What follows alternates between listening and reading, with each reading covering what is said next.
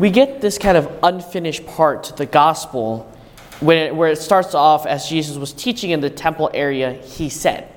We don't know who's responding here, but if we actually follow back from yesterday's reading, we find that he's talking to a Sadducee.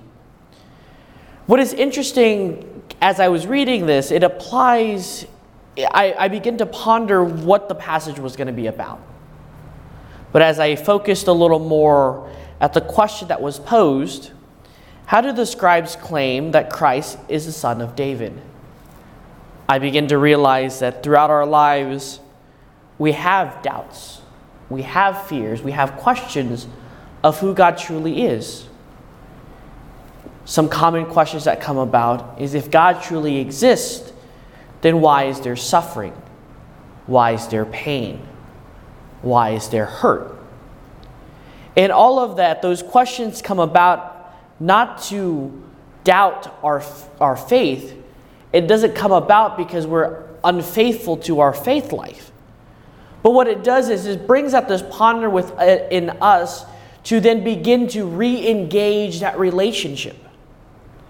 In our human life, we begin to ask as children do our parents really love us? Because when they yell at you, when they punish you, when they tell you to go do something, those gestures never seem to be as gestures of love. I have to get off my butt now and go do the laundry. I have to get up now and do as my parents have asked of me. How is that therefore love? But if we then begin to look at it, re engage the conversation, and re engage what is being asked of us, those little gestures was our opportunity, our, our, our opportunities to respond in loving kindness. Mom asked, therefore I love mom, therefore I should get up off my butt and do as I am asked. But that working that happens between us, hearing it and doing it, are the challenge.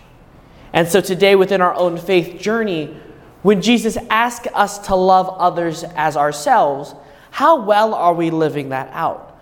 How well are we setting God above all things and putting that into practice? Let us begin today to re engage into our faith journey and see where we've fallen short in listening and hearing God's voice and doing as He calls and asks us to. And if there's any doubts and fears, let us take a moment today to re engage that question and begin to look deeper to see why we're afraid, why it's difficult, and then re engage again in that faith relationship. Amen.